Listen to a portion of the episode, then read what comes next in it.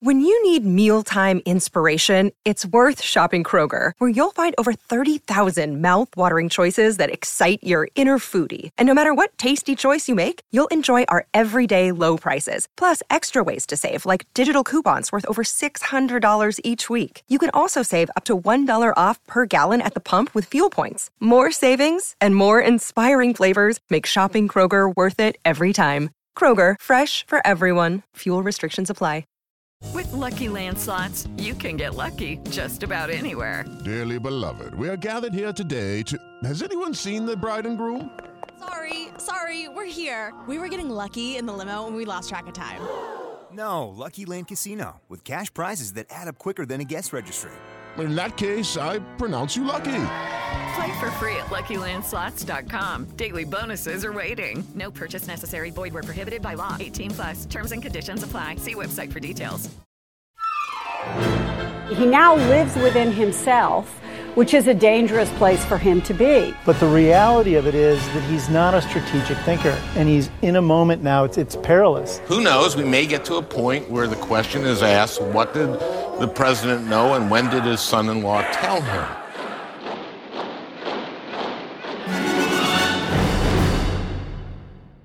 Hello, Trumpcast listeners.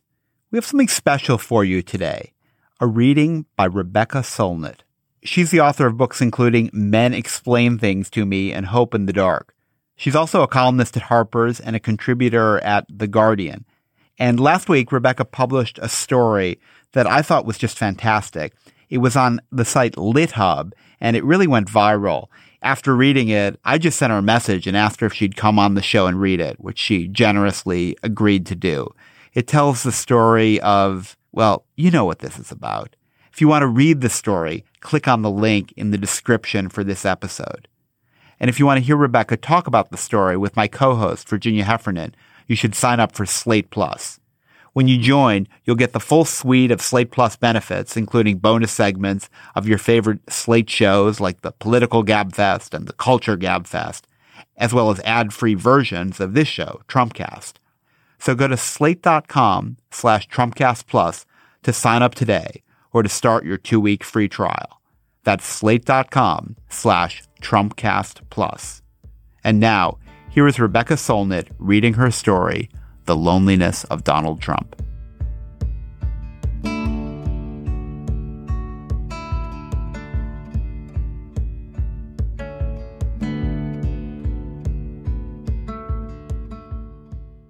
Once upon a time, a child was born into wealth and wanted for nothing. But he was possessed by bottomless, endless, grating, grasping wanting, and wanted more and got it, and more after that, and always more. He was a pair of ragged orange claws upon the ocean floor, forever scuttling, pinching, reaching for more, a carrion crab, a lobster, and a boiling lobster pot in one a termite, a tyrant over his own little empires. He got a boost at the beginning from the wealth handed him, and then moved among grifters and mobsters who cut him slack as long as he was useful. So for seven decades he fed his appetites, and exercised his license to lie, cheat, steal, and stiff working people of their wages, made messes, left them behind, grabbed more baubles, and left them in ruin. He was supposed to be a great maker of things, but he was mostly a breaker. He acquired buildings and women and enterprises and treated them all alike, promoting and assaulting and deserting them, running into bankruptcies and divorces, treading on lawsuits the way a lumberjack of old moved across the logs floating on their way to the mill. But as long as he moved in his underworld of deal makers, the rules were wobbly and enforcement was wobblier, and he could stay afloat. But his appetite was endless, and he wanted more, and he gambled to become the most powerful man in the world, and won, careless of what he wished for. Thinking of him, I think of Pushkin's telling of the old fairy tale of the fisherman and the golden fish. This is how the tale goes. After being caught in the old fisherman's net, the golden fish speaks up and offers wishes in return for being thrown back in the sea. The fisherman asks him for nothing, though later he tells his wife of his chance encounter with a magical creature. The fisherman's wife sends him back to ask for a new wash tub for her, and then a second time to ask for a cottage to replace their hovel, and the wishes are granted, and then as she grows prouder and greedier. She sends him back to ask that she become a wealthy person in a mansion with servants she abuses, and then she sends her husband back again. The old man comes and grovels before the fish, caught between the shame of the requests and the appetite of his wife, and she becomes Tsarina and has her boyars and nobles drive the husband from her palace. You could call the husband consciousness, the awareness of others and oneself in relation to others, and the wife craving.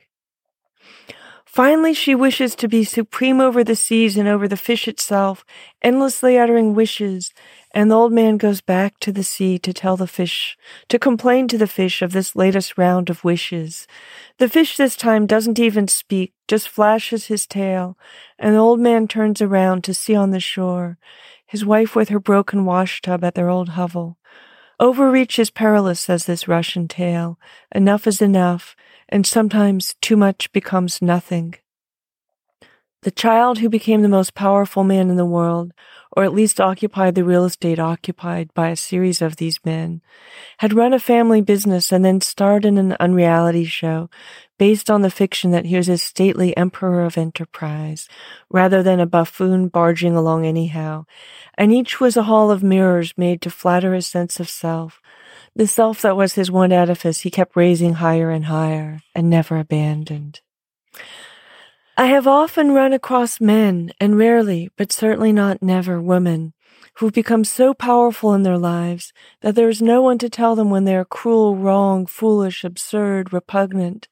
And then there's no one else in their world, because when you are not willing to hear what others think, how others feel, what others need, when you do not care, when you cannot listen, you are not willing to acknowledge others' existence. That's how it's lonely at the top. It's as though these petty tyrants live in a world without honest mirrors, without others, without gravity, and they are buffered from the consequences of their failures.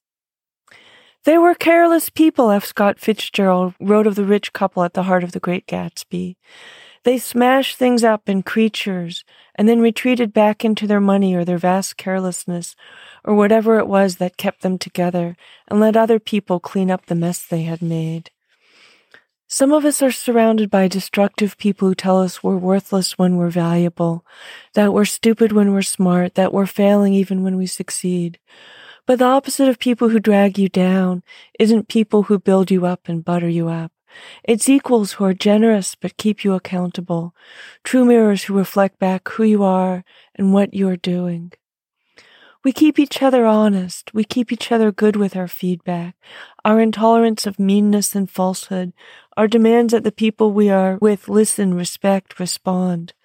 If we're allowed to, if we are free and valued ourselves, there is a democracy of social discourse in which we are reminded that as we are beset with desires and fears and feelings, so are others. There was an old woman in Occupy Wall Street Center I always go back to who said, we're fighting for a society in which everyone is important. That's what a democracy of mind and heart, as well as economy and politics would look like.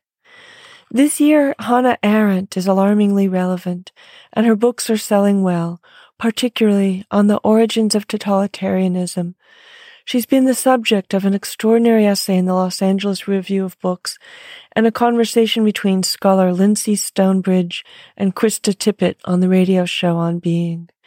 There, Stonebridge notes that Arendt advocated for the importance of an inner, inner dialogue with oneself, for a critical splitting in which you interrogate yourself, for a real conversation between the fisherman and his wife, you could say, between craving and consciousness, Stonebridge says, people who can do that can actually then move on to having conversations with other people and then judging with other people.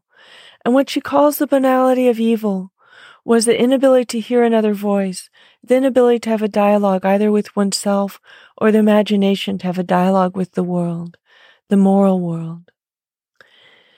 Some use their power to silence that and live in the void of their own increasingly deteriorating off course sense of self and meaning. It's like going mad on a desert island, only with sycophants and room service. It's like having a compliant compass that agrees north is whatever you want it to be. The tyrant of a family, the tyrant of a little business or a huge enterprise, the tyrant of a nation. Power corrupts, and absolute power often corrupts the awareness of those who possess it, or reduces it. Narcissists, sociopaths, and egomaniacs are people for whom others don't exist. We gain awareness of ourselves and others from setbacks and difficulties. We get used to a world that's not always about us, and those who do not have to cope with that world are bitter weak, unable to endure contradiction, convinced of the necessity of always having one's own way. The rich kids I met in college wanted depth. They were flailing around as though they wanted to find walls around them, leapt as though they wanted there to be gravity and to hit ground, even bottom. But parents in privilege kept throwing out safety nets and buffers, kept patting the walls and picking up the pieces, so that all their acts were meaningless, literally inconsequential. They floated like astronauts in outer space. Hey guys, it is Ryan. I'm not sure if you know this about me, but I'm a bit of a fun fanatic when I can. I like to work, but I like fun too. It's a thing. And now the truth is out there. I can tell you about my favorite place to have fun Chumba Casino. They have hundreds of social casino style games to choose from, with new games released each week. You can play for free anytime, anywhere. And each day brings a new chance to collect daily bonuses. So join me in the fun. Sign up now at chumbacasino.com. No purchase necessary. Group. Void prohibited by law. See terms and conditions. 18 plus. Equality keeps us honest. Our peers tell us who we are and how we are doing. Provide that service in personal life that a free press does in a functioning society. Inequality creates liars and delusion. The powerless need to dissemble. That's how slaves, servants, and women got the reputation of being liars. The powerful grow stupid on the lies they require from their subordinates, and the lack of need to know about others who are nobody, who don't count, who've been silenced or trained to please. This is why I always pair privilege with obliviousness. Obliviousness is privilege form of deprivation. When you don't hear others, you don't imagine them. They become unreal and you're left in the wasteland of a world with only yourself in it. And that surely makes you starving, though you know not for what. If you have ceased to imagine others exist in any true way that matters, this is about a need for which we hardly have language, or at least not a familiar conversation. A man who wished to become the most powerful man in the world, and by happenstance and intervention in a series of disasters, was granted his wish. Surely he must have imagined that more power meant more flattery, a grander image, a greater hall of mirrors reflecting back his magnificence. But he misunderstood power and prominence. This man had bullied friends and acquaintances, wives and servants, and he bullied facts and truths, insisting that he was more than they were, that it too must yield to his will. It did not, but the people he bullied pretended that it did. Or perhaps it was that he was a salesman, throwing out one pitch after another, abandoning each as soon as it left his mouth. A hungry ghost always wants the next thing, not the last thing. This one imagined that the power he'd gained would repose within him and make him great. But the power of the presidency was what it had always been a system of cooperative relationships, a power that rested on people's willingness to carry out the orders the president gave, and a willingness that came from the president's respect for rule of law, truth in the people. A man who gives an order that is not followed has his powerlessness hung out like dirty laundry. One day earlier this year, one of the president's minions announced that the president's power would not be questioned. There are tyrants who might utter such a statement and strike fear into those beneath him because they've installed enough fear. A true tyrant does not depend on cooperative power, power of command enforced by thugs, goons, Stasi, the SS, or death squads. A true tyrant has subordinated the system of government and made it loyal to himself rather than to the system of laws or the ideals of the country.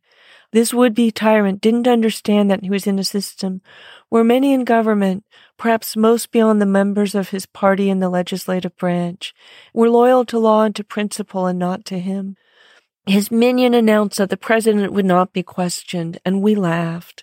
He called in like courtiers the heads of the FBI, of the NSA, and the director of national intelligence to tell them to suppress evidence, to squelch investigations, and found that their loyalty was not to him. He found out to his chagrin that we were still something of a democracy, and that the free press could not be so easily stopped, and that the public itself refused to be cowed, and mocks him earnestly at every turn. A true tyrant sits beyond the sea in Pushkin's country. He corrupts elections, eliminates his enemy with bullets, poisons, with deaths made to look like accidents. He spreads fear and bullies the truth successfully, strategically. Though he too had overreached with his intrusions into the American election, and what he had hoped would be invisible caused the whole world to scrutinize him and his actions in history and impact with concern and even outrage. Russia may have ruined whatever standing and trust it has, may have exposed itself with its intervention in the US and then European elections. The American buffoon's commands were disobeyed. His secrets leaked at such a rate his office resembled the fountains at Versailles, or maybe just a sieve. This spring there was an extraordinary piece in the Washington Post with 30 anonymous sources. His agenda was undermined even by a minority party that was not supposed to have much in the way of power. The judiciary kept suspending his executive orders, and scandals erupted like boils and sores. Instead of the dictator of little demimondes of beauty pageants, casinos, luxury condominiums, fake universities offering fake educations with real debt, fake reality TV in which is the master of the fake fate of others, an arbiter of all worth and meaning, he became fortune's fool. He is, as of this writing, the most mocked man in the world. After the Women's March on January 21st, people joked that he'd been rejected by more women in one day than any man in history, who was mocked in newspapers, on television, and cartoons, was the butt of a million jokes, and his every tweet was instantly met with an onslaught of attacks and insults by ordinary citizens gleeful to be able to speak sharp truths to bloated power. He is the old fisherman's wife who wished for everything, and sooner or later he will end up with nothing. The wife sitting in front of her hovel was poor after her series of wishes, because she now owned not only her poverty, but her mistakes and her destructive pride, because she might have been otherwise, but brought power and glory crashing down upon her, because she had made her bed badly and was lying it, in it. The man in the White House sits naked and obscene, a pustule of ego in the harsh light, a man whose grasp exceeded his understanding, because his understanding was dulled by indulgence. He must know somewhere below the surface he skates on that he has destroyed his image, and like Dorian Gray before him, will be devoured by his own corrosion in due time, too.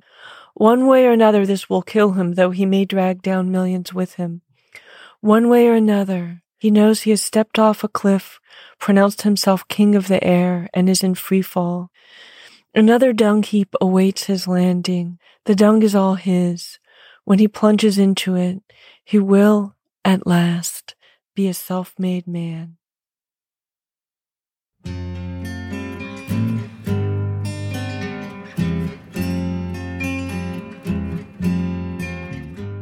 That's it for today's show.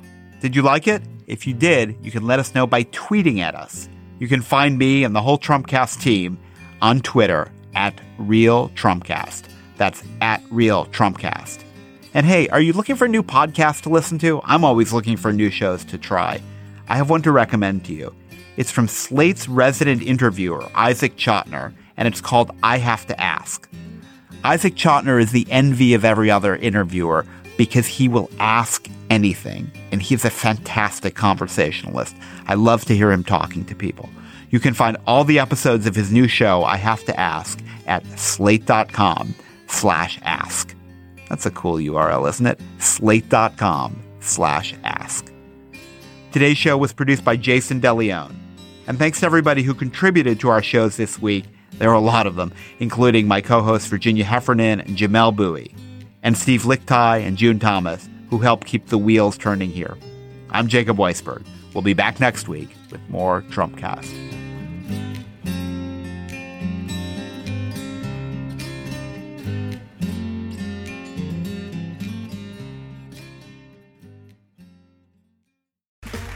Okay, round two. Name something that's not boring. A laundry? Ooh, a book club. Computer solitaire, huh? Ah, oh, sorry, we were looking for Chumba Casino. That's right. ChumbaCasino.com has over 100 casino style games. Join today and play for free for your chance to redeem some serious prizes. ChumbaCasino.com. No purchase necessary. Full prohibited by law. 18 plus terms and conditions apply. See website for details.